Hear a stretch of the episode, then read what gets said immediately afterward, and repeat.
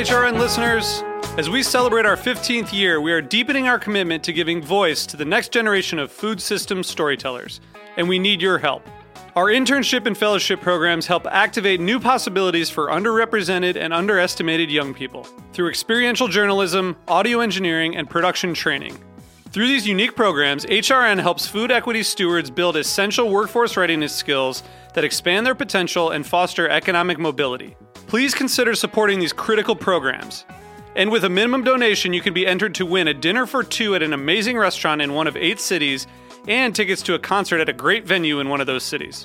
We have incredible partners across the country who have donated, as they also share our passion for helping to educate the next generation of food systems storytellers. Check out heritageradionetwork.org slash 15 to donate and enter to win today. That's heritageradionetwork.org slash 15 to donate and enter to win today. And make sure you donate before March 31st. Thank you.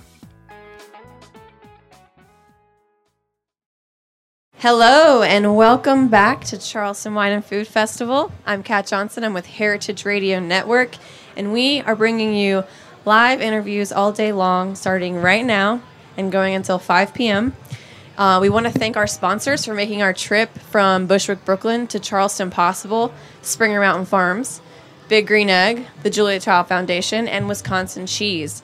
So, to start things off for day two, it's Saturday, March 3rd.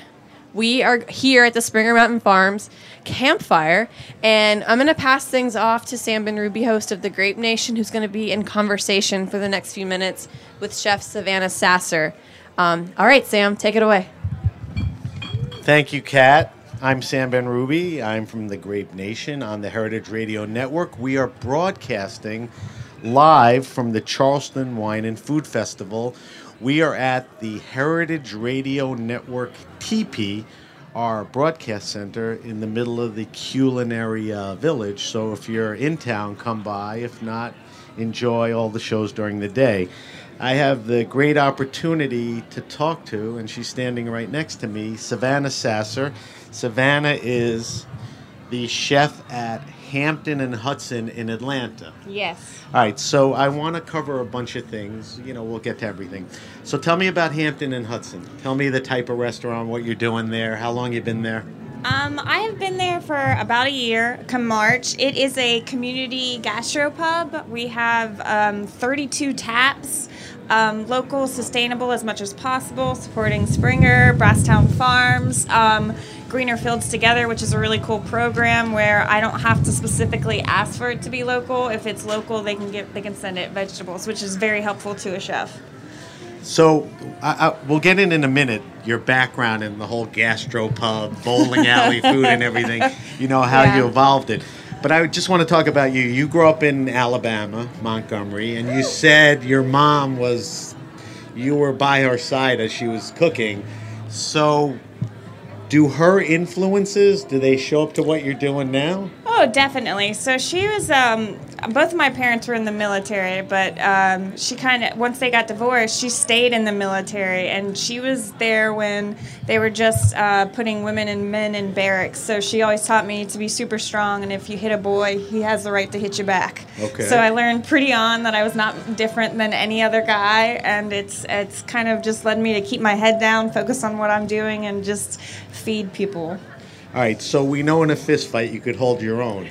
But just tell me on the cooking side. I mean, was there anything specific or type of cooking or No. style that, Oh, that she had an influence on? No. No, I don't have that beautiful story. I wish I did. Like so many chefs, they're like, "Oh, I grew up cooking with my grandmother." No, my mom was a single parent. She made sure there was a protein, vegetable, and starch on the plate. I just got more of the aspect of what food is sitting at the table and, and that go. So you were you were formally trained. You went to Yes. cooking school. I did. Uh, Le Cordon Bleu. Yes, in, Pittsburgh. In Pittsburgh. Yep. It's funny, like Le Cordon Bleu sounds so elegant. And then it's Pittsburgh. It's in Pittsburgh. Hey, right? it's come a long way. It's Yeah. no longer the Rust Belt. All right, so you did uh, you did your culinary school there, and then I wanted to get back to it. You kind of got into this interesting path, which is gastropub, brew pub. You know, and people perceive that food as you know typical, typically greasy French fries, burgers. But let's talk about how you approached it, and you know what you did, and how you evolved it, and how it came to Hampton and Hudson. Yeah. Um, well, I got my start down at Twain's, which is a, a actual brew pub. They were the first ones in, in Decatur, Georgia, um, and so I wanted the food to mimic the great beer that they're you know they're putting into it. They take all this time to brew this beer. Why Beer pairing. Yes. We like that. Yes. Um, and it, it's important to what you put in your body, and I'm lucky that in Decatur that's important, so it's easy for me to do Right. from uh, butchering whole hogs, and then also I do um, a vegan Sunday supper once a month at Well, I wanna- Hampton and Hudson. I- So I want to get to that. I'm sorry. Um, no, no, no, no, no. Too far ahead. no, That's no, me. no. Always I think doing one of the interesting things about you is that you were and were vegan for a long time. I was vegetarian. I was vegetarian for two years, um, but then I went to White Oak Pastures and saw um, how they, the whole entire process from growing to the finish and what you see at a grocery. So it was important to me to see the animals and also going to Springer and seeing how they develop the animals and that there's actual farmers, there's not mass production, and that kind of uh, led me to. Okay, we're going to the fire, everyone. Yes, we're going to the fire. I'm sorry. I like it. Um, just to see the whole entire process, and, and now I can eat because I, I'm not just eating commercial. So you may be one of the few people I know that went from vegan to meat because all my friends are going from meat to vegan. Yeah, they, and uh, there's nothing wrong. I would say six days out of the week, I'd, I still eat vegetarian. It's Okay. really hard for me to give up eggs. I love them. They're beautiful. but you you also mentioned you do a vegan dinner. yes, Right, so you Yes. like you said, you stay to your roots. You still eat vegan. Yeah. What's that? That's at uh, Hampton and uh, Hudson. You Yep. do the vegan dinner. Yeah, we just did our seventh one last Sunday. I do it. Um, we were doing it once a month, and I might have to go back because they were all like, "When are you doing it again?" But it is a family style, and it pairs with beers. So then you can actually have vegan beers, which not everyone's aware that a lot of beers are not vegan. All right, so let quickly let's talk about a typical menu. I'm just intrigued with what vegetables I'm eating with what beers. So Oh, give me like yeah. the first two, three courses. Uh, what did I do last week? Uh, so last week was an Italian theme. So I did an eggplant caponata on a veggie cracker.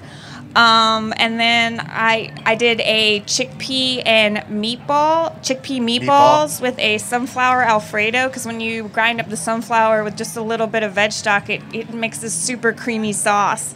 And then house made vegan gluten free pasta. And what kind of beers?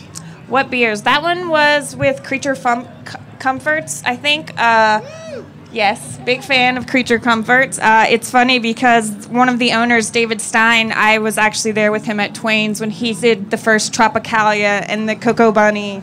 Um, so Tropicalia, Koko Buni goes really well with that. The tiramisu that I did, which was uh, coconut based and just um, some vegan cookies on the bottom, soaked in coffee. Okay. All right, so we're going to wrap up, but I wanted to ask you one other thing. You do something very cool for our little furry friends. You do sort of this canine crowd get together meal thing or whatever.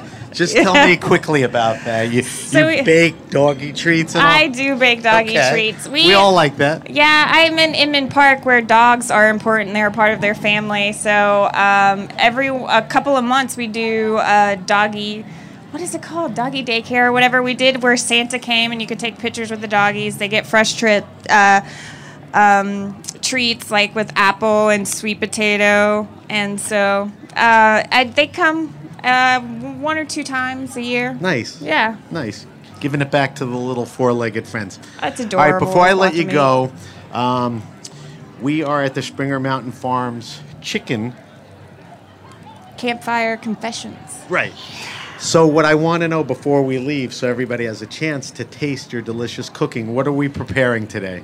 Um, so I took uh, Springer chicken thighs and brined them in sweet tea bourbon. So we're gonna grill them and then do uh, top it with a blackberry and jalapeno sauce that I made, and a little bit of apple and Napa cabbage slaw. Sounds great. All right, Savannah Sasser, I want to thank you for taking time to talk to us on the Heritage Radio Network. We want to thank Savannah. Savannah's at Hampton and Hudson in Atlanta. We want to thank our sponsor, Springer Mountain Farms Chicken, of which Savannah is going to be preparing um, for the next few hours. And we're going to take a quick break and we'll be back with the Grape Nation. Thank you.